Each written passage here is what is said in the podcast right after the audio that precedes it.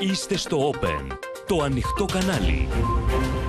Κυρίε και κύριοι, καλησπέρα σας. Είμαι ο Νίκος Τραβελάκης και πάμε να δούμε μαζί τα νέα της ημέρας στο κεντρικό δελτίο ειδήσεων του Open που αρχίζει αμέσως τώρα.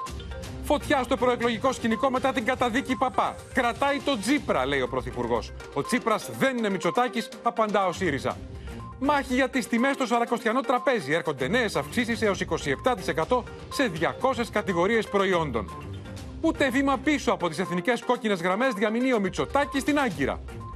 Στο φως, τηλεφωνικές συνομιλίες της Εύας Καηλή από τη φυλακή με τον πατέρα και την αδελφή της. Τι κατέγραψαν οι βελγικοί κοργοί.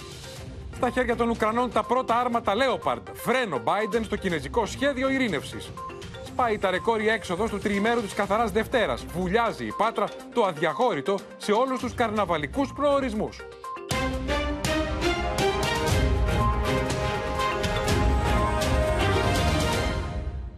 Φωτιά, κυρίες και κύριοι, στο προεκλογικό σκηνικό έχει βάλει η ομόφωνη καταδίκη του Νίκου Παπά από το Ειδικό Δικαστήριο για τις Τηλεοπτικές Άδειες με τον Κυριάκο Μητσοτάκη να κατηγορεί από τη Λάρισα ξανά τον Αλέξη Τσίπρα γιατί κρατάει τον Νίκο Παπά στα ψηφοδέλτια, απευθύνοντάς του μάλιστα το ερώτημα αυτό που δεν ξέρουμε είναι πώς κρατάει ο Νίκος Παπάς τον Αλέξη Τσίπρα.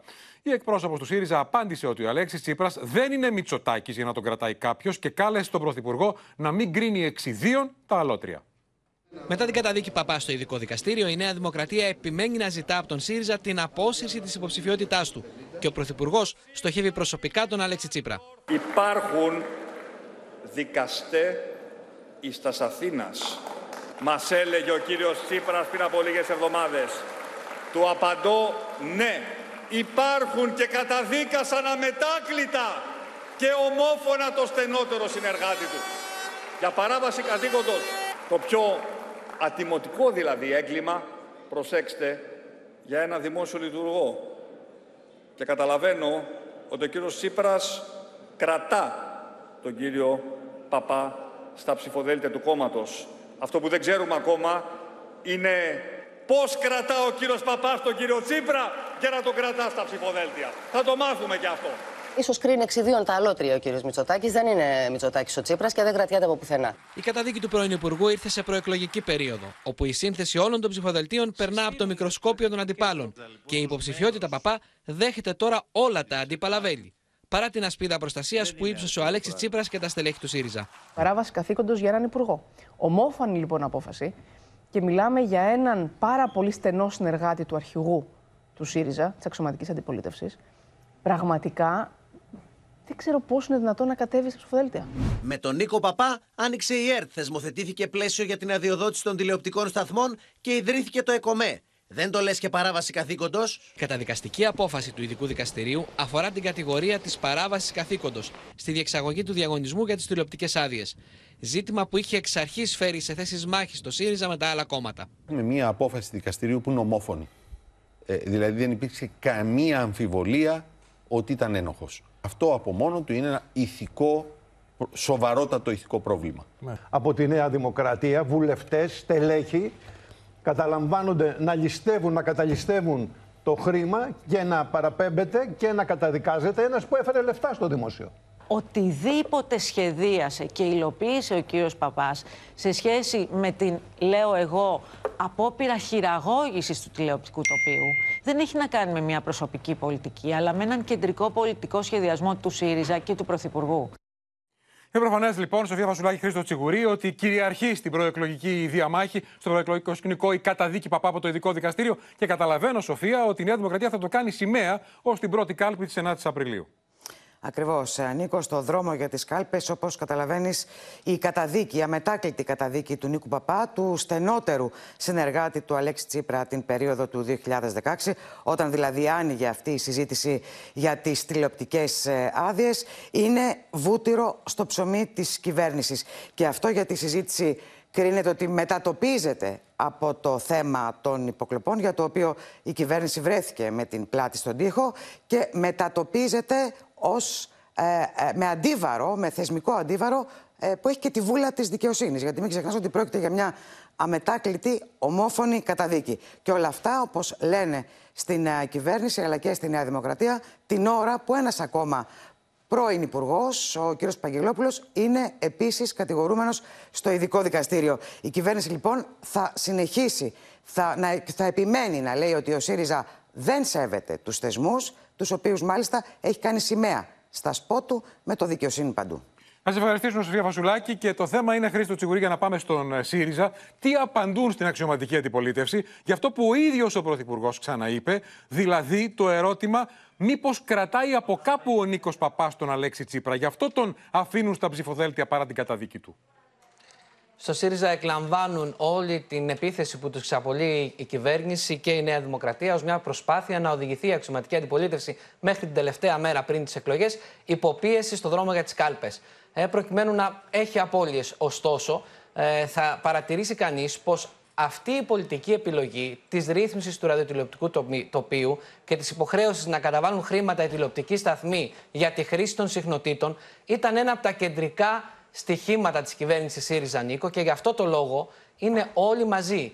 Συνεπώς, αφού θεωρούν ότι βάλετε ο ΣΥΡΙΖΑ για να πάει μέχρι τις εκλογές αποδυναμωμένο, όλα τα στελέχη πρώτης γραμμής είναι μπροστά στην υπεράσπιση του Νίκου Απά. Λέγαμε χτες ότι ακόμα και στελέχη που έχουν ανταλλάξει εχμές μαζί τους στην εσωκομματική συζήτηση που κάθε φορά διεξάγεται στον χώρο της εξωματικής αντιπολίτευσης, βρέθηκαν τώρα να είναι από τους πρώτους υπερασπιστές τους. Μην έχεις λοιπόν καμιά αμφιβολία ότι σύσσωμος θα πάει ο ΣΥΡΙΖΑ, όλοι μαζί θα πάνε σε αυτή την κόντρα μέχρι την κάλπη. Τώρα, ε, υποστηρίζουν ότι δεν μπορεί η Νέα Δημοκρατία να βάζει θέματα θεσμικότητας και καταδεικνύουν μια αντίθεση ανάμεσα σε περιπτώσεις βουλευτών ή στελεχών της Νέας Δημοκρατίας, όπως ο βουλευτής Πάτσης, τον οποίο απέπεμψε η Νέα Δημοκρατία, που λειτουργούσε ως πληρεξούσιο των Φαντ, ή στελέχη όπως η κυρία Νικολάου, που αντιμετωπίζουν θέματα για τον τρόπο που διαχειρίστηκαν το δημόσιο χρήμα και υποστηρίζουν ότι από τη μια τα γαλάζια στελέχη φαίνεται να έχουν προκαλέσει ζημιά στο δημόσιο και απ' την άλλη κατηγορείται και δέχονται κριτική για ένα στέλεχο που έφερε χρήματα στα δημόσια ταμεία. Ακούσαμε τον Γιώργο Βαρεμένο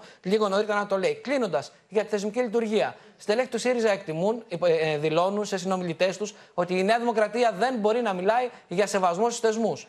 Είναι η κυβέρνηση που παρακολούθησε το μισό πολιτικό σύστημα, τους αρχηγούς των ενόπλων δυνάμεων, δεν έχει εικόνα, δεν έχουν δώσει απαντήσεις μέχρι τώρα για το τι συνέβη και επί των ημερών της η Ελλάδα αποτέλεσε συζήτηση στην Ολομέλεια του Ευρωκοινοβουλίου για το κράτος δικαίου και σε λίγες ημέρες ο επικεφαλής της αρχής για το απόρριτο των επικοινωνιών συζητά για το τι έγινε στην Ελλάδα στην αρμόδια επιτροπή ΠΕΓΚΑ για τις υποκλοπές. Χρήστο Σιγουρής, ευχαριστούμε. Βέβαια, η προεκλογική σύγκρουση δεν περιορίστηκε σήμερα στο θέμα της καταδίκης του Νίκου Παπά.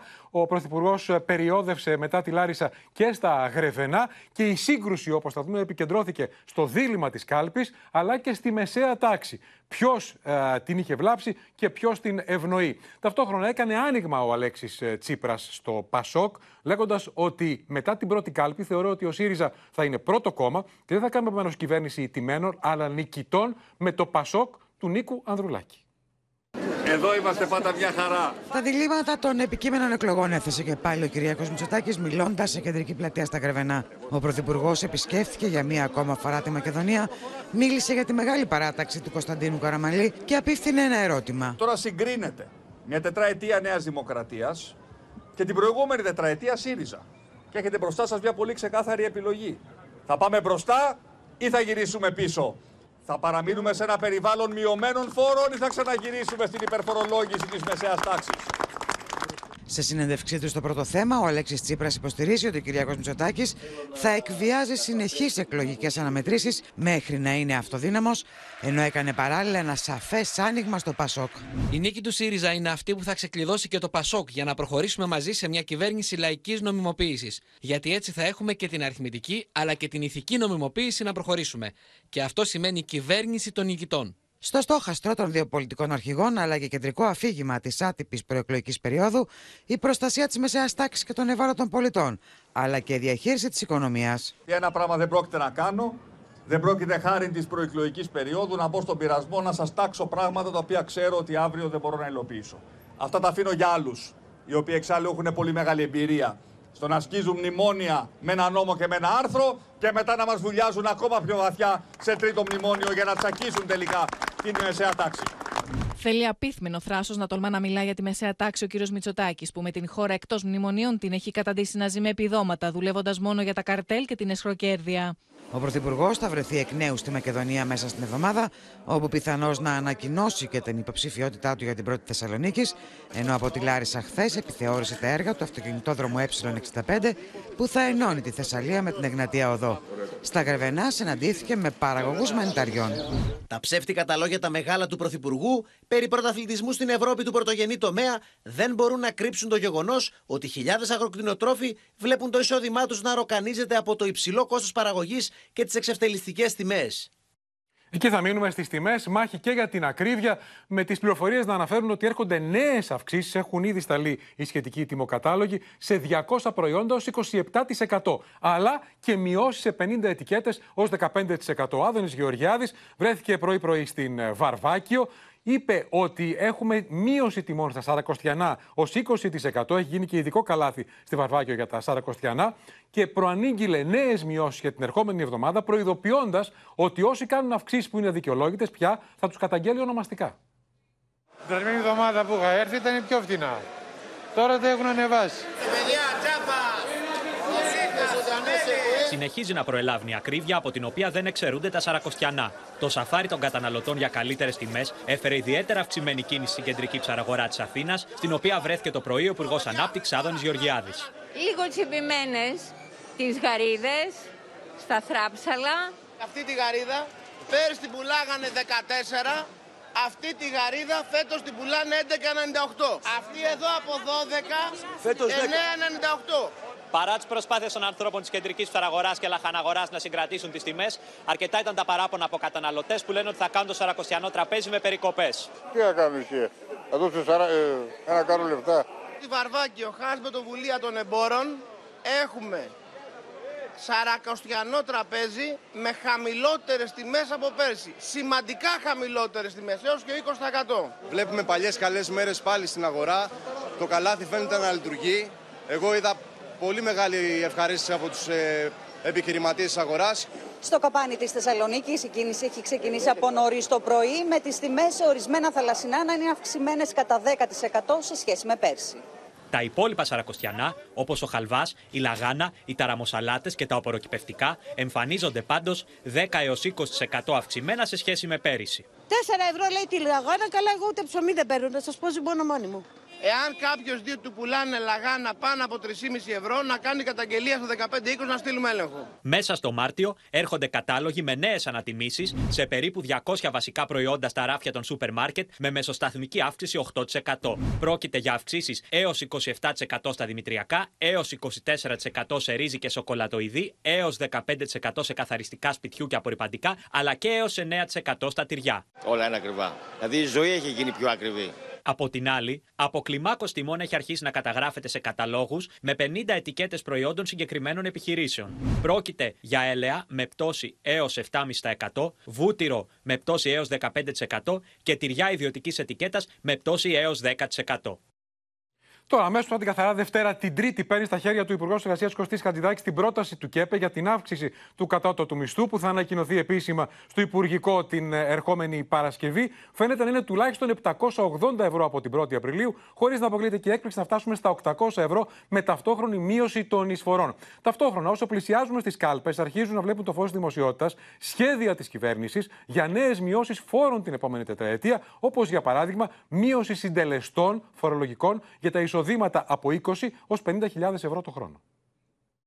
Κλειδώνει και ανακοινώνεται την ερχόμενη εβδομάδα η νέα αύξηση του κατώτατου μισθού, που αφορά πάνω από 650.000 εργαζόμενους. Θα είναι μια αύξηση σημαντική, μια αύξηση ουσιαστική. Θα λάβει υπόψη της αφενός τις δυνατότητες των επιχειρήσεων και αφετέρου τις αυξημένες ανάγκες των εργαζομένων.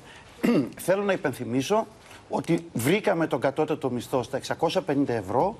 Μέσα σε αλλεπάλληλες κρίσεις τον έχουμε ανεβάσει 713. Το πόρισμα της Επιτροπής Σοφών που αναμένεται να προτείνει αύξηση από 5 έως 7,75% παραδίδεται την Τρίτη στον Υπουργό Εργασίας Κωστή Χατζηδάκη, ενώ την Παρασκευή 3 Μαρτίου το Υπουργικό Συμβούλιο θα αποφασίσει εκτός απρόοπτου το τελικό ποσοστό της αύξησης. Αυτό που εμείς υποστηρίζουμε είναι ότι είναι εφικτό να αυξηθεί γενναία αλλά και ρεαλιστικά ο κατώτατος μισθός. Το βασικό σενάριο προβλέπει τελική αύξηση από 7,5 έως 7,75%, ώστε ο μισθός να φτάσει κοντά στα 766 έως 770 ευρώ. Δεν αποκλείεται ωστόσο λόγω και της προεκλογικής περίοδου να πάμε σε υψηλότερη αύξηση από 7,75 έως 9,6%, δηλαδή εγκύτερα στα 780 ευρώ. Μακάρι να έγινε μια καλή ιδέα, το θέλουμε όλοι. Εντάξει, είναι ένα βασικό αναγκαίο αυτό να γίνει. Αν θες να κάνεις οικογένεια, είναι πολύ δύσκολο. Πρέπει να έχεις μια βοήθεια. Καθώς μπαίνουμε στην τελική ευθεία για τις εκλογές, στο τραπέζι μπαίνουν φοροαπαλλαγές για την επόμενη τετραετία, όπως μειώσεις στις κλίμακε τη φορολογία εισοδήματος, lifting στο τέλος επιτιδεύματος, κατάργηση των τεκμηρίων και αύξηση του αφορολόγητου.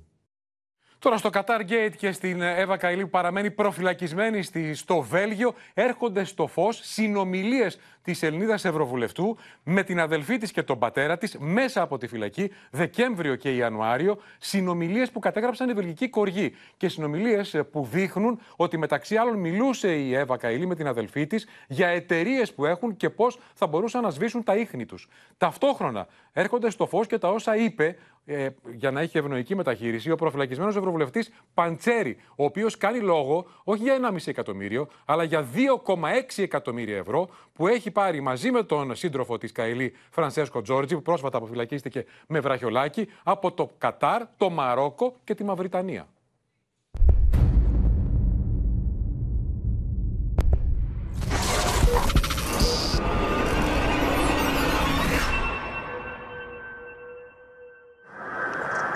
Φυλακές Χάρεν 8 Ιανουαρίου. Η Εύα Καηλή από το τηλέφωνο του κελιού της επικοινωνεί με την αδελφή της και της δίνει οδηγίες πώς να εντοπίσει ηλεκτρονικές συσκευές σε ένα από τα διαμερίσματά της στην Αθήνα. Σύμφωνα με δημοσίευμα της καθημερινής της Κυριακής. Εκεί που υπάρχει ένας καθρέφτης, μια παλιά συσκευή κινητού και κάποια USB τα οποία χαρακτηρίζει σημαντικά. Αυτή είναι μόνο μία από τις τηλεφωνικές επικοινωνίες της πρώην Αντιπροέδρου του Ευρωκοινοβουλίου που παρακολουθούσαν οι βελγικές αρχές την περίοδο 24 Δεκεμβρίου 8 Ιανουαρίου 2023. Η απομαγνητοφώνησή τους, σύμφωνα με την καθημερινή, περιλαμβάνεται στη δικογραφία για το σκάνδαλο διαφθοράς στο Ευρωκοινοβούλιο και παραδόθηκε στους δικηγόρους της Κάιλι σε μία από τις πρόσφατες μεταγωγές της ενώπιον του Δικαστικού Συμβουλίου για να ζητήσει την αποφυλάκησή της. Από το περιεχόμενο των συνομιλιών της Εύας Σκάιλι, όπως παρουσιάζονται από την καθημερινή, προκύπτει η αγωνία της για το σκάνδαλο διαφθοράς. Εξετάζει το ενδεχόμενο να κλείσει την εταιρεία Real Estate που είχε από κοινού με τον Τζόρτζι, ενώ με την αδελφή της εκφράζουν την ανάγκη να κλείσουν ή να μετονομάσουν εταιρείες συμφερόντων τους. Θα αλλάξουν το όνομα της εταιρείας Made Group σε Hard. Θα αλλάξουν επίσης και έδρα. Στις ηχογραφημένες συνομιλίες περιλαμβάνεται και επικοινωνία με τον πατέρα της. Δηλώνει μετανιωμένος που έκανε μια κίνηση πανικού παίρνοντας τη βαλίτσα. Κάποιες συνομιλίες γεννούν ερωτήματα, χωρίς να είναι σαφές εάν έχουν ποινικό ενδιαφέρον. Στο δημοσίευμα, οι δύο γυναίκες φέρεται να διαρωτώνται για το πότε θα επικοινωνήσουν με κάποιον υπουργό για το θέμα κάποιου στεργείου. Ιδιαίτερα ενδιαφέρουσες είναι και οι αναφορές στον Φραντσέσκο Τζόρτζι, το σύντροφο και πατέρα του παιδιού της Καηλή, όπως παρουσιάζονται στο δημοσίευμα. Ανώριμος. Έχει λυγίσει από το φόβο. Έπαιζε με τη φωτιά. Απρίλιος 2019, το Κατάρ διοργανώνει στην Τόχα συνέδριο για την καταπολέμηση της ατιμορρησίας. Το Ευρωκοινοβούλιο εκπροσωπεί ο Αντώνιο Παντσέρη ως επικεφαλής της Υποεπιτροπής για τα ανθρώπινα δικαιώματα. Εκείνη την περίοδο, σύμφωνα με την κατάθεση του Παντσέρη στις βελγικές αρχές, κλείδωσε η συμφωνία για τη χρηματοδότηση της προεκλογικής καμπάνιας της Εύας Καηλή από το Κατάρ. Βλέπουμε εδώ πέρα ότι υπάρχει μια επιλεκτική διαρροή όχι από δικηγόρους Βέλγους, από αλλού υποθέτουμε, προσπαθούν να τη λιώσουν κυριολεκτικά για να ομολογήσει αδικήματα τα οποία δεν έχει διαπράξει. Σύμφωνα με τη βελγική Soir, η Εύα Καηλή φέρεται να έμεινε μία εβδομάδα σε ένα από τα πολυτελή δωμάτια του Μαμούνια στο Μαρακές. Μαζί με τον Φραντζέσκο Τζόρτζι και τον Αντώνιο Παντσέρη το 2017 ή το 2018 με έξοδα μαροκινού διπλωμάτη. Είναι αλλεπάλληλες οι αποκαλύψεις και πολλά τα εκατομμύρια. Μαρία Ρόνη, καλησπέρα. Πάμε ζωντανά στις Βρυξέλλες. Αυτό πάντως που καταλαβαίνω, επειδή υπάρχει το ερώτημα, γιατί αφού ο Παντσέρη λέει ότι πήρα 2,6 εκατομμύρια με τον Τζόρτζι, βγήκε ο Τζόρτζι με βραχιολάκι και μένει μέσα η Καηλή. Αυτό που καταλαβαίνω, Μαρία, και διόρθωσέ με, είναι ότι η τακτική των βελγικών αρχών είναι ότι όποιος ομολογεί την ενοχή του βγαίνει. Όποιος δεν μιλάει, παραμένει ως ότου ομολογήσει. Έτσι φαίνεται ότι είναι. Έτσι λένε οι νομικοί κύκλοι των Βρυξελών. Ότι η Εύα Καηλή παραμένει στη φυλακή ε, είναι ένα μέσο πίεσης για να ομολογήσει. Ε, λοιπόν, είναι δύο τα βασικά στοιχεία που προκύπτουν από τις αποκαλύψεις ε, της Βελγικής Ουάρ, της Ιταλικής Ρεπούμπλικα και της Καθημερινής για την Εύα Καηλή. Το πρώτο στοιχείο βασίζεται στις καταθέσεις του Παντσέρη με το καπέλο πλέον του μεταμελημένου, στις καταθέσεις που έκανε στον ανακριτή Κλέ στι 2 και 13 Φεβρουαρίου Και εκεί ο Παντσέρη κατέθεσε ότι η Εύα Καηλή και άλλοι δύο ευρωβουλευτές το 2019 έλαβαν έκαστος 250.000 ευρώ από το Κατάρ για την προεκλογική τους εκστρατεία εν ώψη ευρωεκλογών. Οι άλλοι δύο ευρωβουλευτές είναι ο επίσης κατηγορούμενος Κοτσολίνο και μια Ιταλίδα ευρωβουλευτής από το Forza Italia, η Λάρα Κόμη. Αυτό είναι νέο όνομα, δεν το είχαμε ξανακούσει. Καινούριο όνομα. Είναι ένα νέο όνομα. Το δεύτερο στοιχείο προκύπτει από τις τηλεφωνικές συνομιλίες της Εύας Καηλή μέσα στη φυλακή του Χάρεν. Το διάστημα ε, μεταξύ 24 Δεκεμβρίου και 8 Ιανουαρίου, οι αστυνομικές αρχές κατέγραφαν τις συνομιλίες της. Το πιο σημαντικό στοιχείο, ίσως από αυτές τις συνομιλίες, είναι ότι η Εύα Καήλ ζητά από συγκινικό της πρόσωπο να κρύψει ένα κινητό τηλέφωνο και ένα κλειδί USB. Και η βελγική ΣΟΑΡ ε, σχολιάζει ότι ίσως γι' αυτό το λόγο στις 16 Φεβρουαρίου οι βελγικές αρχές έκριναν την παράταση της ε, προφυλάκησή της κατά δύο μήνες και δεν δέχτηκαν το επιχείρημα των δικηγόρων της ότι δεν μπορεί να αποκρύψει στοιχεία βγαίνοντας με ένα ηλεκτρονικό φραχιολάκι. Μάλιστα, ρωτήθηκε από τη Σουαρό Σβέν Μαρία, ο Βέλγος δικηγόρος της Ευασκαηλή για αυτό το θέμα, αρνήθηκε να σχολιάσει. Και το τρίτο πολύ σημαντικό στοιχείο είναι ότι ο Παντσέρη κατέθεσε ότι ο ίδιος και το δεξί του χέρι, ο Φραντσέσκο Τζόρτζι, ο σύντροφος της Ευασκαηλή, έχουν λάβει σε μετρητά τουλάχιστον 2,6 εκατομμύρια ευρώ από το Κατάρ, κυρίως από το Κατάρ, αλλά και από τη Μαυριτανία και, την, ε, και το Μαρόκο. Και επίσης και οι δύο πολιτικούς συμβούλους ε, των Ευρωσοσιαλιστών τη ομάδα των Ευρωσοσιαλιστών. Μαθαίνουμε όλο και περισσότερα, πληθαίνουν και τα ερωτήματα. Να δούμε αν θα παραμείνει ή όχι η Εύα Καηλή και αν θα αλλάξει στάση στις φυλακές. Να σε ευχαριστήσουμε. Πάμε στα ελληνοτουρκικά τώρα, κυρίες και κύριοι. Με το κλίμα να έχει αλλάξει μετά τους σεισμούς, την ε, τουρκική παραβατικότητα στο Αιγαίο να έχει σχεδόν μηδενιστεί και τις συζητήσεις να πυκνώνουν για το κατά πόσον θα μπορούσαν να ξεκινήσουν ξανά ε, ή όχι, γιατί πλησιάζουμε σε εκλογές και στις δύο χώρες συνομιλίες, ο Πρωθυπουργός έστειλε αυστηρό μήνυμα στην Άγκυρα. Τόνισε ότι οι κόκκινες γραμμές της Ελλάδας παραμένουν και ότι υπάρχουν θέματα τα οποία κανένας Έλληνας Πρωθυπουργός δεν θα μπορούσε ποτέ να συζητήσει με την Τουρκία. Σε αυτούς που επί μήνες τώρα μας έλεγαν ότι θα έρθουν νύχτα, τους απαντήσαμε εμείς ήρθαμε νύχτα για να σας βοηθήσουμε. Σαφές μήνυμα στην Τουρκία ότι η Ελλάδα απέδειξε ότι είναι ένας καλός γείτονας που είναι διατεθειμένος να συζητήσει τα προβλήματα, στη βάση όμως του διεθνούς δικαίου και του σεβασμού της κυριαρχίας, έστειλε ο Κυριάκος Μητσοτάκης, ξεκαθαρίζοντας ότι οι εθνικές κόκκινες γραμμές παραμένουν αδιαπραγμάτευτες. Παραμένουμε πάντα απέναντι σε κάθε απειλή της απρόβλεπτης ηγεσίας της. Ξέρουμε ότι μπορούμε με γνώμονα το διεθνές δίκαιο να λύσουμε τις διαφορές μας με την Τουρκία Ξέρουμε επίσης όμως ότι υπάρχουν κόκκινες γραμμές οι οποίες είναι αδιαπραγμάτευτες για τη χώρα μας. Και ζητήματα τα οποία κανείς Έλληνας Πρωθυπουργός και σίγουρα όχι εγώ δεν πρόκειται να συζητήσει με την Τουρκία. Το μήνυμα του Πρωθυπουργού προς την Άγκυρα έρχεται την ώρα που έχει ανοίξει η συζήτηση για τις δυνατότητες διαλόγου λόγω του θετικού κλίματος που δημιουργήθηκε με τους σεισμούς. Πάντοτε, ναι. όταν ε, ξεκινάς από μια περίοδο κρίσεως όπως αυτή που έχουμε περάσει, δεν πας κατευθείαν στα σκληρά θέματα, γιατί είναι σίγουρο ότι δεν μπορείς να προχωρήσεις γρήγορα. Ξεκινάς από τα θέματα ίσονος πολιτικής σημασίας. Και αυτά είναι μέτρα οικοδομήσεως εμπιστοσύνης. Το 1999 ήταν μια σειρά από μέτρα, όπως αποφυγή διπλής φορολογίας, ε, συμφωνία για τον τουρισμό. Σύμφωνα με τους αναλυτές, θεωρείται βέβαιο ότι η Άγκυρα θα επιχειρήσει να βάλει στο τραπέζι μαζί με τα θέματα χαμηλής έντασης και θέματα που άπτονται της ελληνικής κυριαρχίας, όπως ήδη διαρρέεται στον τουρκικό τύπο. Αποστατικοποίηση, αυτό που έχετε προηγουμένως, ε, νήσων του Ανατολικού Αιγαίου και Δωδεκανήσου. Βάζω και το Δωδεκανήσου μέσα. Δεύτερον, έναρξη κοινών ερευνών για τον εντοπισμό και αξιοποίηση υδρογονοθράκων στο Αιγαίο. Αναγνώριση πακέτου δικαιωμάτων μουσουλμανικής κοινότητας Θράκης και Δωδεκανήσων.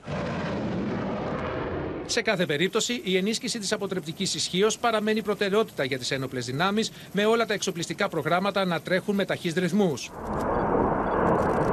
Τον Μάρτιο, άλλα δύο μαχητικά ραφάλ θα προσθεθούν στα 10 που ήδη έχουν παραλυφθεί, ενώ μέχρι το τέλος του χρόνου η πολεμική αεροπορία θα διαθέτει 18 υπενσύγχρονα γαλλικά αεροσκάφη. Και την ίδια ώρα, Μίνα Καραμίτρου, καλησπέρα. Ενισχύουμε ακόμα περισσότερο την ε, φύλαξη στον Εύρο και γι' αυτό από χθες έχουν ήδη τοποθετηθεί οι νέοι 250 συνοριοφύλακες. Έχουν τοποθετηθεί αυστηρά στα 7 τμήματα συνοριακής φύλαξης που βρίσκονται στην Ορεστιάδα και στην Αλεξανδρούπολη και ήδη έχουν αρχίσει και τις επιχειρησιακές τους δράσεις. Το πιο σημαντικό όμως, Νίκο, είναι ότι το επόμενο διάστημα, άμεσα, το πολύ μέσα στις επόμενες 10 ημέρες, θα γίνει η πρώτη τους αξιολόγηση. Και γιατί έχει σημασία, γιατί από αυτούς τους 200 θα γίνει επιλογή θα εκπαιδευτούν από την ΕΚΑΜ, από ένα τμήμα της ΕΚΑΜ, το οποίο θα πάει στην ε, περιοχή του Εύρου. Και αυτό γιατί, γιατί θα στελεχώσουν τις ειδικές ομάδες, οι οποίες πια θα έχουν ειδικές επιχειρησιακές δράσεις, κυρίως στείνοντας ενέδρες κατά μήκος του ποταμού για τους ε, λαθροδιακινητές. Αυτό μάλιστα, ενώ θα μπορούσε να γίνει σε ένα διάστημα δύο μηνών, ε, φαίνεται να, γίνεται, να έρχεται όλο και πιο κοντά η αξιολόγηση αυτή. Και ο λόγος ποιος είναι, ο λόγος είναι είναι ότι θέλουμε στον Εύρο όσο γίνεται περισσότερο να ενισχύσουμε το συγκεκριμένο αυτό τμήμα που σας είπαμε τις ειδικές δράσεις. Και γενικά υπάρχει επιφυλακή και στον Εύρο και στα νησιά, γιατί παραμένει ο φόβος να δούμε νέα κύματα μεταναστών μετά τους καταστροφικούς σεισμούς. Πάντως, όσοι παρατηρούν προσεκτικά το τι γίνεται στις συγκεκριμένες περιοχές, δεν έχουν καταγράψει κινήσεις αυτή τη στιγμή μαζικές ε, πληθυσμού προς τα παράλια του Αιγαίου θα το παρακολουθούν πάντως οι ελληνικές αρχές. Να σε ευχαριστήσουμε, Μίνα Καραμίτρου. Μένουμε στην Τουρκία, κυρίες και κύριοι, γιατί ο εφιάλτης δεν έχει τέλος για τους κατοίκους της γειτονικής χώρας. Νωρίτερα σήμερα έγινε νέος ισχυρός σεισμός σε άλλο επίκεντρο, στην κεντρική Τουρκία. 5,5 ρίχτερ, θα δείτε τις αντιδράσεις και θα δείτε και την οργή του κόσμου που ξεχυλίζει. Διότι ακόμα και σήμερα έγιναν 6 Φεβρουαρίου οι σεισμοί 7,8, ο μεγάλος σεισμός 7,8 ρίχτερ και από εκείνη την ημέρα υπάρχουν σεισμόπληκτοι που ακόμα δεν έχουν δει σκηνές. Κόσμο μέσα σε σούπερ μάρκετ τρέχει για να σωθεί. Αντικείμενα πέφτουν. Είναι η στιγμή που ένα νέο σεισμό 5,5 ρίχτερ πλήττει την πολύπαθη από του σεισμού Τουρκία. Επίκεντρο αυτή τη φορά η Νίγδη, που βρίσκεται στα νοτιοανατολικά τη κεντρική Ανατολία.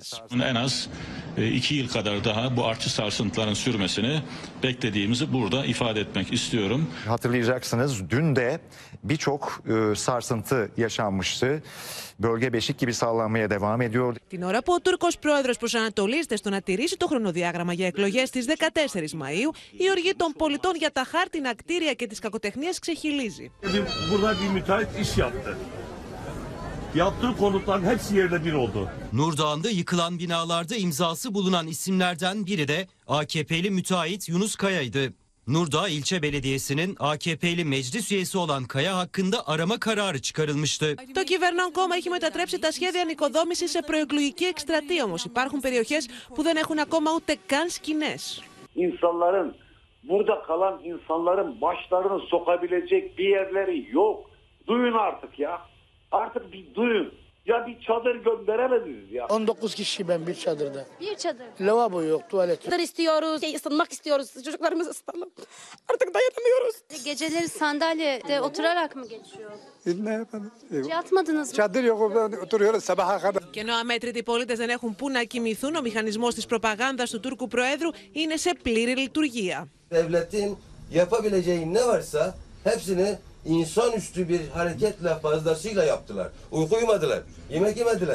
Η τουρκική αντιπολίτευση προσπαθεί και αυτή από την πλευρά της να δείξει πώς συμπαραστέκεται στους πολίτες. Ρεπουμπλικανός βουλευτής ακούει τα παράπονα των σεισμόπληκτων.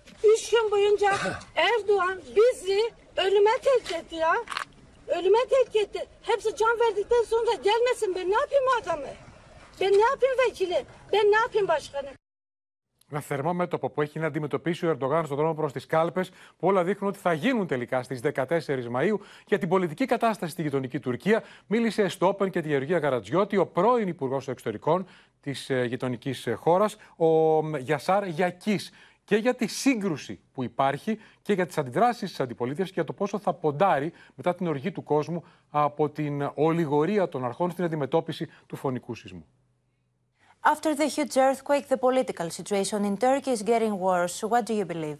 The catastrophe, of course, caused a loss of prestige of the ruling party. I have the feeling that discussion between or the controversy between the uh, ruling party and the opposition group of parties will be tougher.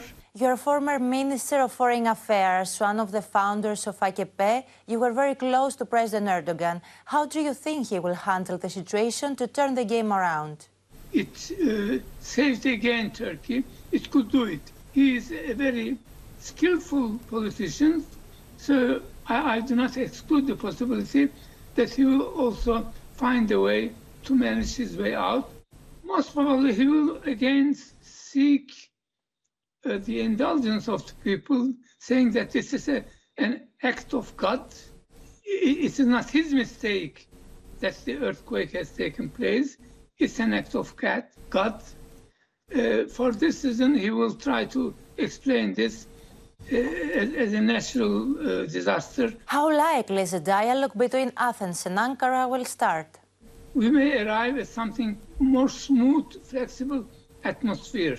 It will be a good opening because it started with uh, Dendias and uh, uh, Çavuşoğlu talks, and also uh, Mr. Mitsotakis also uh, phoned to Erdogan, had promised that he will never talk. So this shows that things may change between these two countries. Mr. Yakis, thank you for your time. Ευχαριστώ πολύ. Ευχαριστώ πολύ, είπε στα ελληνικά ο Γιασάρ Γιακής. Τώρα, ο Ερντογάν στις τελευταίες ώρες είχε τηλεφωνικές επικοινωνίες και για το σεισμό και γενικότερα και με Πούτιν και με Μακρόν, ο οποίος του ζήτησε να αλλάξει τακτική και να σταματήσει να βάζει πλάτη στην παραβίαση των κυρώσεων. Και όλα αυτά ενώ έφταναν στην Ουκρανία τα πρώτα Λέοπαρντ από την Πολωνία, τα πρώτα τάγκ. Θα δούμε και την απάντηση της Μόσχας σε λίγο ζωντανά από τον Θανάση Αυγερινό. Ενώ ο Biden απέριπτε το ενδεχόμενο προς το παρόν τουλάχιστον να στείλουν οι Αμερικανοί F-16 στην Ουκρανία, λέγοντας ότι χρειάζονται άλλα όπλα, τάγκς, πυροβολικό και αεράμινα. Ο Αμερικανός πρόεδρος είπε όχι και στο κινέζικο ειρηνευτικό σχέδιο, στο οποίο πάντως είπε ότι βρίσκει θετικά στοιχεία ο Ζελένσκι, ο οποίος μάλιστα προανήγγειλε και επίσκεψή του στην Κίνα. Με τις σκληρές μάχες στα Ανατολικά αναμένονται και το ρωσικό κλειό να γίνεται ασφικτικός γύρω από την πόλη Μπαχμούτ, τέσσερα τεθωρακισμένα Leopard 2 παρέδωσε η Πολωνία στην Ουκρανία. Με τον Πρωθυπουργό της χώρας και τον Υπουργό Άμυνας να τα παραλαμβάνουν και τη Βαρσοβία να δηλώνει την ενίσχυση της στήριξης της στο Κίεβο. Μετά τις πιέσεις Ζελένσκι προς τη Δύση για αποστολή μαχητικών αεροσκαφών F-16, ο Τζο Μπάιντεν διευκρινίζει ότι για την ώρα η Ουκρανία δεν τα χρειάζεται. He needs tanks, he needs artillery, he needs air defense, including another HIMARS. There's things he needs now that we're sending him to put him in a position to be able to make gains this spring and this summer going into the fall. You don't think he needs F-16s now? No, he doesn't need F-16s now. 18 άρματα μάχης Leopard αναμένεται να παραδώσει η Γερμανία και 14 η Πολωνία στην Ουκρανία. Την ίδια ώρα ο Αμερικανός Πρόεδρος απορρίπτει το ειρηνευτικό σχέδιο της Κίνας ως μη επωφελές για την Ουκρανία, με τον Βολοντίμιρ Ζελένσκι να δηλώνει ανοιχτός για συνομιλίες με τον Κινέζο Πρόεδρο, προτάσσοντας ωστόσο την αποχώρηση των ρωσικών στρατευμάτων από τη χώρα του. А значить, повинен зробити все, щоб Російська Федерація вийшла з нашої території, бо в цьому і є повага суверенітету і територіальної цілісності. Την Τρίτη, πάντως, ο Λευκορώσος πρόεδρος Λουκασέγκο και σύμμαχος του Πούτιν θα μεταβεί στην Κίνα, ενώ στις αρχές Απριλίου εκεί θα βρεθεί ο Γάλλος πρόεδρος Μακρόν. Ο ίδιος δηλώνει πως η Κίνα θα πρέπει να βοηθήσει να ασκηθεί πίεση στη Ρωσία για να μην χρησιμοποιήσει πυρηνικά και να σταματήσει την επιθετικότητά της πριν τις διαπραγματεύσεις. Тут я живу. Καθώ ο πόλεμο έχει ήδη μπει στο δεύτερο έτο, ο Ουκρανό πρόεδρο ξαναγεί δημοσιογράφο στο μικρό δωμάτιο που διαμένει εδώ και 365 ημέρε. Φοράει μόνο στρατιωτικά ρούχα και εξηγεί ότι το κοστούμι το φυλάσσει για την ημέρα τη νίκη. Символ значить,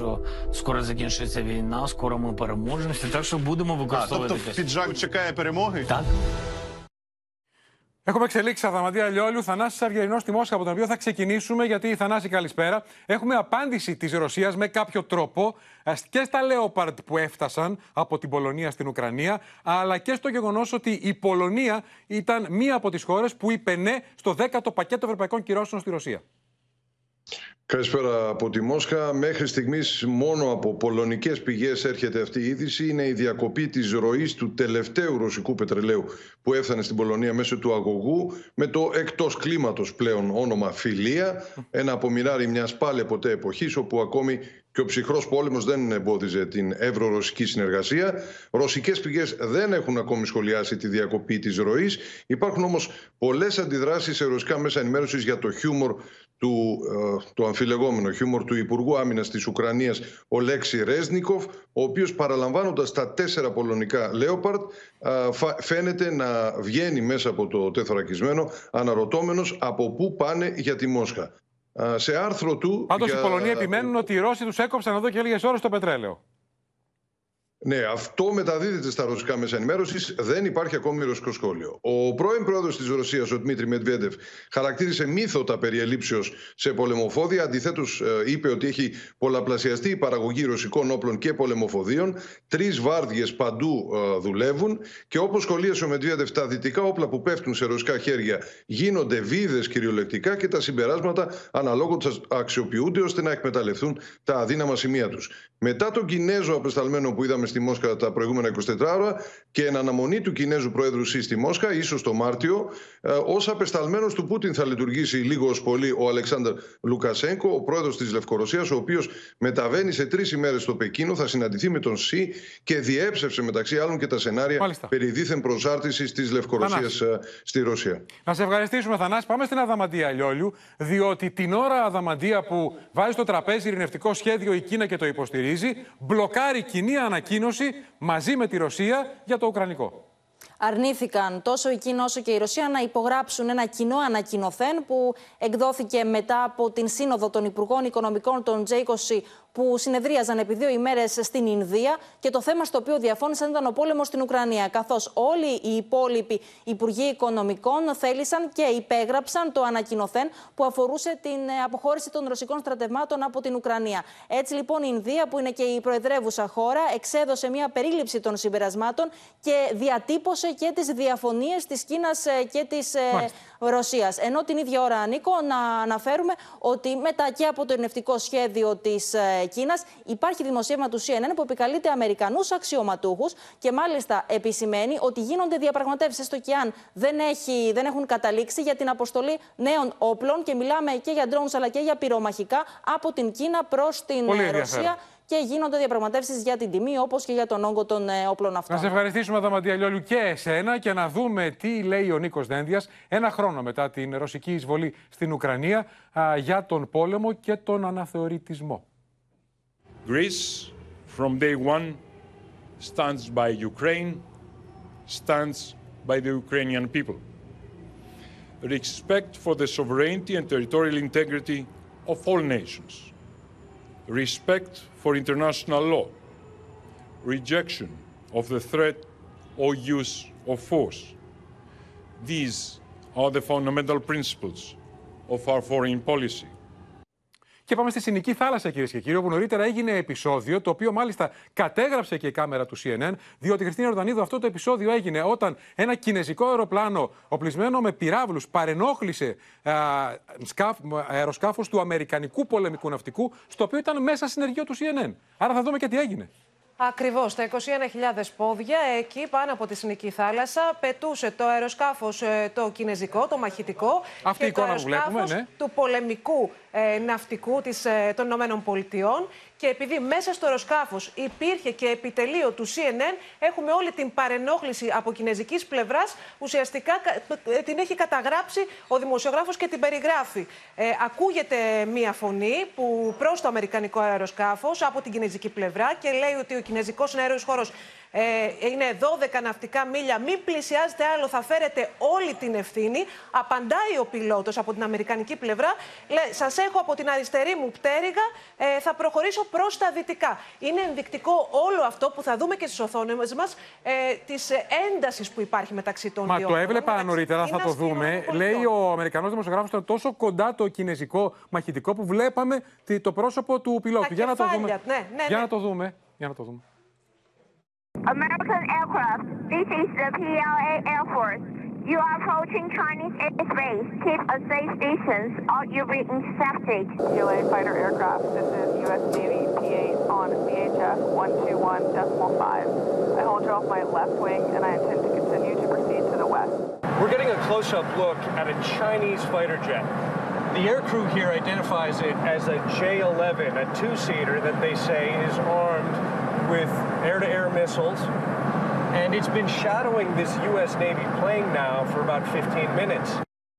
Απόσπασμα είναι όλα στην κάμερα, πολύ μεγάλο ρεπορτάζ του CNN. Πάμε ξανά στη Στίνη Ορδανίδου, διότι ο Αμερικανός πρόεδρος Biden ανακοίνωσε, Χριστίνα, ότι θα ανακοινώσει ότι θα είναι ξανά πρόεδρος το 2020, υποψήφιος για την Προεδρία το 2024. Δεν μπορούσε να κάνει και αλλιώς Νίκο, γιατί είχε προηγηθεί η σύζυγό του, η Τζιλ Μπάιντεν, που σε μια συνέντευξη, όταν τη ρώτησαν αν θα είναι υποψήφιος, είπε ότι μένει μόνο η ημερομηνία της ανακοίνωσης. Ουσιαστικά ε, δήλωσε ότι θα είναι βεβαίως ε, ο σύζυγός της υποψήφιος για το 2024. Οπότε τον, ε, τον ρώτησαν στη συνέντευξη στο ABC λίγες ώρες μετά. Η σύζυγός σας μας είπε αυτό, ισχύει ότι θα είστε υποψήφιος. Είπα από την αρχή, ήταν η πρόθεσή μου να είμαι υποψήφιος. Απλώς εκκρεμούν πολλά ζητήματα. Εμέσω πλήρης σαφώς σχεδόν είπε το ναι. Τον ρώτησα και για την ηλικία του Νίκο και είπε ότι είναι θεμητό ο κόσμος να αναρωτιέται για την ηλικία του. Να πούμε ότι αν θα τελειώσει επόμενη θητεία θα είναι 86 ετών. Τώρα είναι 80. Ζωή να έχει, πάντως έκανε πρόσφατα και το λένε αυτό τα Αμερικανικά μέσα ενημέρωσης. Γενικό check-up και βρέθηκε ότι είναι μια χαρά. Για να τον δούμε να το λέει τον Τζο Μπάιντεν. My intention is from, hasn't been, been from the beginning to run, but there's too many other things I have to finish in the near term before I start a campaign. Ένα μικρό απόσπασμα. Τώρα, ξανά χρυσός, ξανά παγκόσμιος, ο Άρχοντας των Κρίκων, ο μεγάλος Λευτέρης Πετρούνιας. Ο Γρηγόρης Ατρίδης είναι μαζί μας. Γρηγόρη, καλησπέρα, για να μας ενημερώσει για, για τα χαμόγελα που μας χαρίζει ξανά αυτός ο τεράστιος αθλητής. Σωστά, Νίκο. Για χάρη του και πάλι με μια πολύ καλή επίδοση με βαθμό δυσκολίας 6,3 και 14.966 βαθμούς όσους συγκέντρωσε ο Άρχοντας των ε, Κρίκων. Και τον βλέπουμε, πάλι... Γρηγόρη, να ακούσουμε λίγο στο βάθρο εθνικός ύμνος. Σωστά. Ακούστηκε Για να μετά από ακούσουμε αυτή την λίγο. επίδοσή του. Ωραία. Ωραία. Κόπηκε λοιπόν. Ακούστηκε Συνέχισε, ο εθνικός Γρηγόρη. μας ύπνος μετά από αυτή την ε, επίδοσή του. Ε, κατάφερε να δείξει στην πράξη ότι είναι έτοιμος για πολύ μεγάλες διοργανώσεις και σε πάρα πολύ καλή κατάσταση. Ε, κατάφερε να πάρει το χρυσό μετάλλιο. Άφησε στη δεύτερη θέση τον Ιρανό Μαχτή Αχμάτ Κοχανή με 14.000 βαθμούς 766 και στην τρίτη τον Αρμένιο Αρτούν Αβεντισιάν. Ε, έχει εξασφαλίσει ουσιαστικά, ε, έχει πάρει το εισιτήριο για το προολυμπιακό της Αμβέρσας και έχει δείξει και την ε, δύναμή του στη μάχη κατάκτησης του Ολυμπιακού εισιτηρίου για το Παρίσι. Ο Λευτέρης Πετρούνιος, ο οποίος δεν είναι τυχαίο το ότι λέγεται από όλους άρχοντας τον Κρίκο ως Κορυφή του κόσμου τόσα χρόνια. Ναι, και τόσα χρόνια βρίσκεται στην κορυφή και δείχνει ότι και πάλι στα 32 του είναι σε εξαιρετική κατάσταση. Α ευχαριστήσουμε Γρηγόρη Ατρίδη. Χρυσός λοιπόν και παγκόσμιος ξανά ο Λευτέρης Πετρούνιας. Τώρα επιστρέφουμε εδώ κυρίες και κύριοι. Σε εξέλιξη είναι η έρευνα του Οικονομικού Εισαγγελέα για το γνωστό τηλεοπτικό παραγωγό και παρουσιαστή Νίκο Κοκλώνη μετά το πόρισμα φωτιά που του απέστειλε ο επικεφαλής της Αρχής για το ξέπλυμα μαύρου χρήματος, κάνοντας λόγο για εγκληματική οργάνωση που ξέπλαινε συστηματικά χρήμα σε Ελλάδα και εξωτερικό με πάνω από 15 εικονικές εταιρείες, μη καταβάλλοντας με αυτό το τέχνασμα, πάντα με βάση το πόρισμα, φόρους και ασφαλιστικές εισφορές άνω των 20 εκατομμυρίων ευρώ. Ο ίδιος ο Κοκλώνης συνεχίζει να αρνείται τις κατηγορίες, ενώ ο Υπουργός Ανάπτυξης Άδωνης Γεωργιάδης έδωσε σήμερα νέες απαντήσεις, τονίζοντας ότι οι εταιρείες του Κοκλώνη δεν έχουν πάρει ούτε ένα ευρώ από το δημόσιο ως επιχορήγηση, καθώς η αρχική έγκριση των 2 εκατομμυρίων ευρώ προϋπέθεται υλοποίηση του έργου που δεν έχει ξεκινήσει.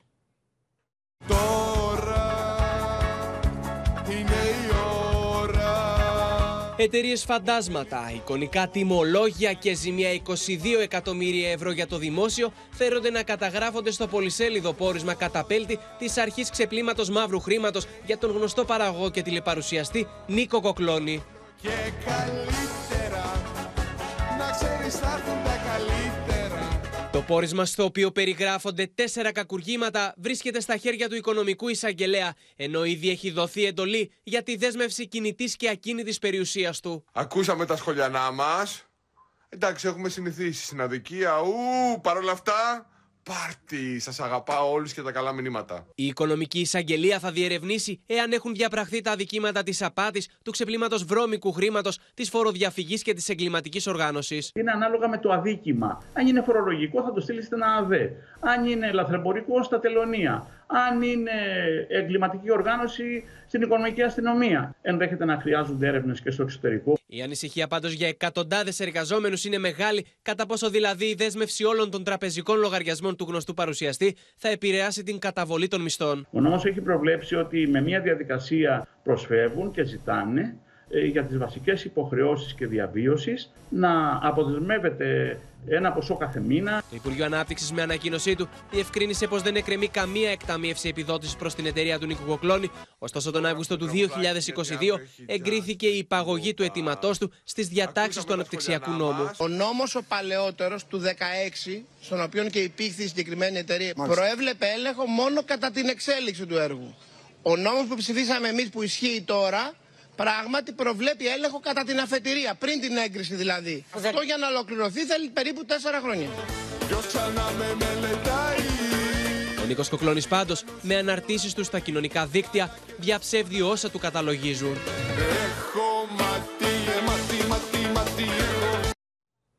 Να έρθουμε τώρα στο κλίμα του τριμέρου της Καθαράς Δευτέρας και να μεταφερθούμε στην Πάτρα, την βασίλισσα του Καρναβαλιού, που βουλιάζει. Δεν υπάρχει κρεβάτι ούτε για δείγμα. Είναι φυσιολογικό. Είναι το πρώτο καρναβάλι μετά τον κορονοϊό, μετά από τρία χρόνια μέτρων και απαγορεύσεων. Είναι χαρακτηριστικό ότι χθες και σήμερα έφευγε ένα λεωφορείο από τα κτέλ για την Πάτρα κάθε τρία λεπτά. Υπάρχει και ένα δυσάρεστο γεγονός με έναν 18χρονο, ο οποίος ε, είχε πάει για τριήμερο, έπεσε από τον τρίτο όροφο ξενοδοχείου υπό την επίρρεια κάναβη, έχει τραυματιστεί σοβαρά, δεν κινδυνεύει η ζωή του.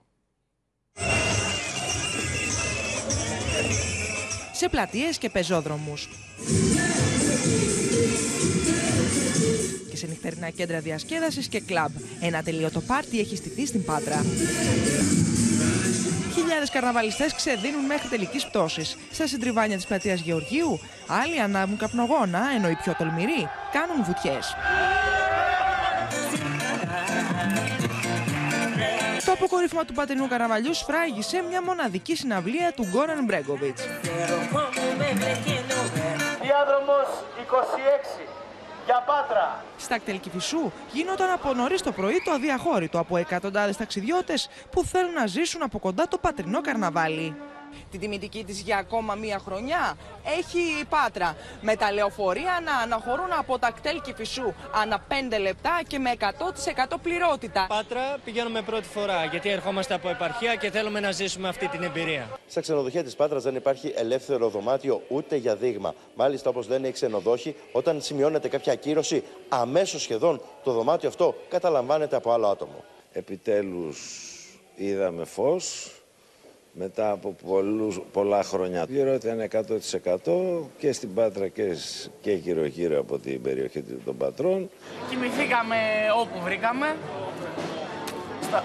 Πού κοιμηθήκαμε; Σκαλιά πολυκατοικίας. Σκαλιά πολυκατοικία. Ε, δεν βρίσκαμε, δεν του συμφέρει κιόλας. Πολύ ακριβά. Έτσι κι δεν υπήρχε και δωμάτιο, έτσι. Ε, ναι, ναι, βρίσκαμε με πιο ακριβά από τα αεροπορικά μας.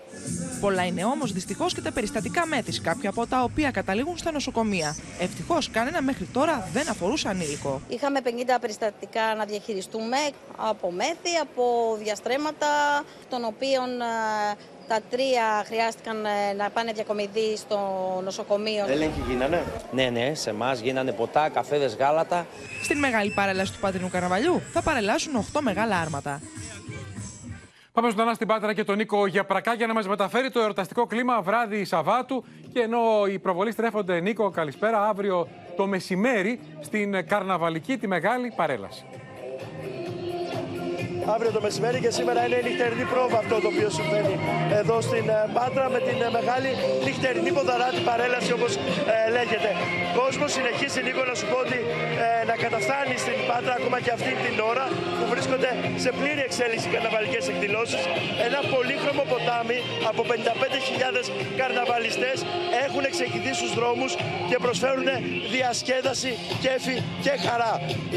Το αποκόρυφωμα του Πατρού Καρναβαλιού βέβαια αύριο το μεσημέρι με την μεγάλη παρέλαση του πατρινού καρναβαλιού το οποίο αναμένεται να κορυφωθεί και με το κάψιμο του βασιλιά καρνάβαλου το βράδυ της ίδιας ημέρας.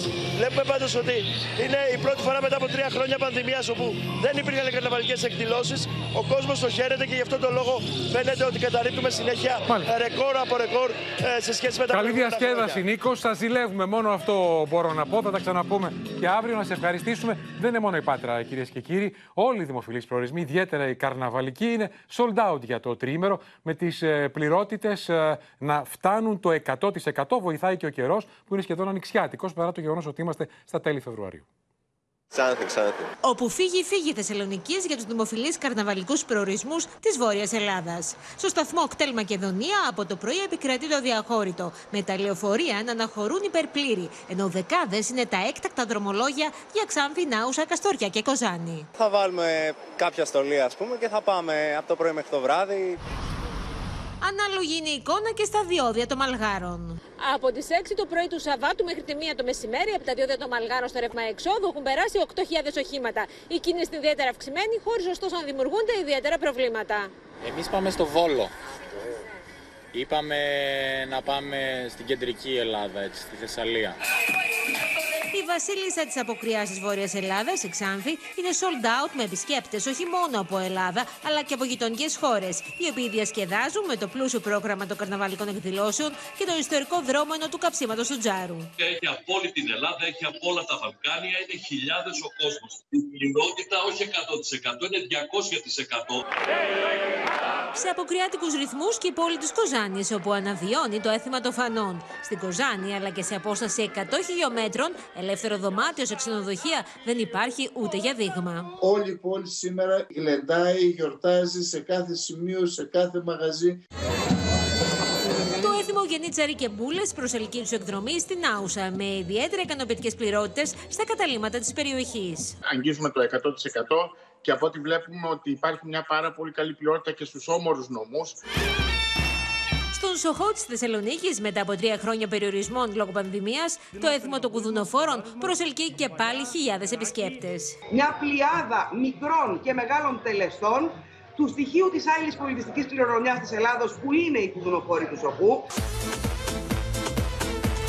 Τα βασιλικά του Δήμου Θέρμης κλέβουν την αποκριάτικη παράσταση με την αναβίωση του εθήμου της Καμήλας, ενώ την Κυριακή το απόγευμα θα πραγματοποιηθεί και η μεγάλη καρναβαλική παρέλαση στο Δήμο Λαγκαδά. Στο αστυνομικό δελτίο και στο Γιάννη Ρίγο, να ξεκινήσουμε, Γιάννη, από τη σύλληψη ενός νέου 15 ετών. Κατηγορείται ότι εκείνος μαχαίρωσε το μαθητή 16 ετών. Αυτή η σοκαριστική επίθεση που έτρεχε, τον κυνηγούσε και το μαχαίρωνε στην πλάτη για να του αρπάξει το κινητό στα πατήσια. Έτσι είναι, Νίκο. Οι αστυνομικοί το πρωί συνέλαβαν ε, τον 15χρονο, ο οποίος μαζί με τέσσερις συνεργούς του ε, μαχαίρωσαν έναν 16χρονο στα πατήσια πριν από μερικές ημέρες για να του κλέψουν ένα κινητό τηλέφωνο. Τραγική σύμπτωση τώρα. Το θύμα της επίθεσης είναι ο γιος του ιδιοκτήτη της καφετέρια στη Νέα Ιωνία όπου έπεσε νεκρός ε, από τα πυρά ύστερα από συμπλοκή ένας 40χρονο ε, άνδρας αλβανικής καταγωγής, ο οποίος δεν είχε καμία σχέση με το εν λόγω περιστατικό. Απλώς και πάει να δει ποδόσφαιρο, ήταν θαμώνας. Ναι, ναι. Ήταν ε, θαμώνας. Τώρα, ο ανήλικος δράστης της επίθεσης με τους συνεργούς του, το απόγευμα της περασμένης Δευτέρας επιτέθηκαν στο 16χρονο και σε ένα φίλο του που περπατούσαν μαζί. Τους ακινητοποίησαν για να, τον, για να τους ελιστέψουν. Τα δύο παιδιά το έβαλαν στα πόδια, άρχισαν να τρέχουν. Στη συνέχεια όμως οι δράστες ακινητοποίησαν τον 16χρονο, τον μαχαίρωσαν στα πλευρά και την πλάτη και του αφαίρεσαν το κινητό του τηλέφωνο. Να θυμίσουμε ότι το παιδί εμόφυρτο πήγαινε σε κατάστημα της περιοχής και ζητούσε βοήθεια, Νίκο, λέγοντας ότι δεν θέλει να πεθάνει. Στα πλευρά, στην πλάτη και στα πόδια ήταν πολύ άγρια επίθεση.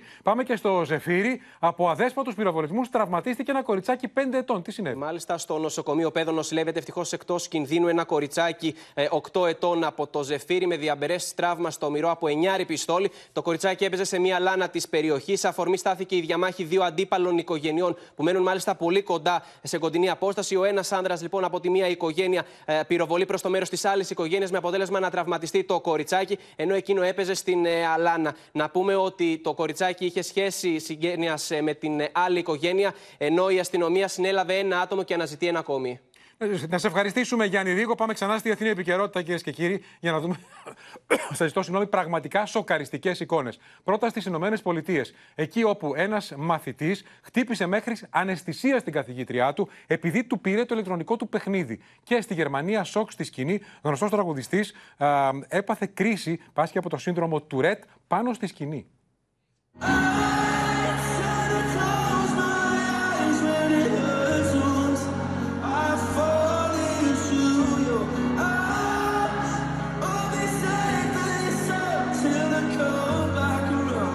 Είναι η στιγμή που ο Λιούις Καπάλντι παθαίνει κρίση σε σκηνή της Φραγκφούρτης κατά τη διάρκεια συναυλίας. Το κεφάλι και όμως του συσπώνται λόγω του συνδρόμου του Ρέτ με το οποίο έχει διαγνωστεί. Ο 26χρονος προσπαθεί να μην διακόψει το τραγούδι, αλλά δεν τα καταφέρνει και αναγκάζεται να απομακρυνθεί από το μικρόφωνο. Οι θαυμαστές του που έχουν κατακλείσει το συναυλιακό χώρο τον συνοδεύουν τραγουδώντας μαζί του.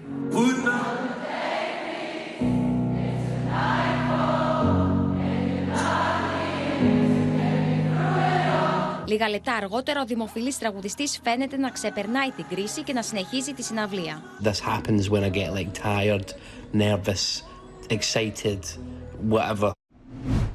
Σοκ προκαλεί βίντεο από κάμερα ασφαλείας σε σχολείο στη Φλόριντα, το οποίο καταγράφει καρέ-καρέ την επίθεση ενός 17χρονου μαθητή στην καθηγήτριά του επειδή πήρε το βίντεο παιχνίδι του. Ο νεαρός διακρίνεται να τρέχει προς το μέρος της, ρίχνοντάς την με δύναμη στο έδαφος και αφήνοντάς την ανέστητη. Στη συνέχεια τη χτυπάει επανειλημμένα με μανία, χρησιμοποιώντας τις γροθιέ του. That child has mental health issues. Αρκετοί ήταν εκείνοι που έτρεξαν για να γλιτώσουν την καθηγήτρια από τη μανία του 17χρονου. Παρά τις προσπάθειες, εκείνος συνέχισε να τη χτυπά ακόμα και με τα πόδια. Ο 17χρονος συνελήφθη, ενώ η καθηγήτρια μεταφέρθηκε εσπευσμένα στο νοσοκομείο. Και στο σημείο αυτό, κυρίες και κύριοι, 12 λεπτά πριν από του 8 ολοκληρώθηκε και απόψε το κεντρικό δελτίο ειδήσεων. Μείνετε στο Open. Αμέσως τώρα μια αγαπημένη ελληνική ταινία. Το κοροϊδάκι της Δεσπινίδα. Δίνο Ηλιόπουλος, Τζένι Καρέζη, Διονύσης Παπαγιανόπουλος. Μην τη χάσετε. Στις 10 νέο επεισόδιο Κόκκινο ποτάμι με την υπογραφή πάντα του Μανούσου Μανουσάκη. Στις 11 Ό,τι αγαπώ με το Γιάννη Μπέζο. Από όλους εμάς ευχές για ένα χαρούμενο Σαββατόβραδο. Γεια σας, να είστε όλοι καλά.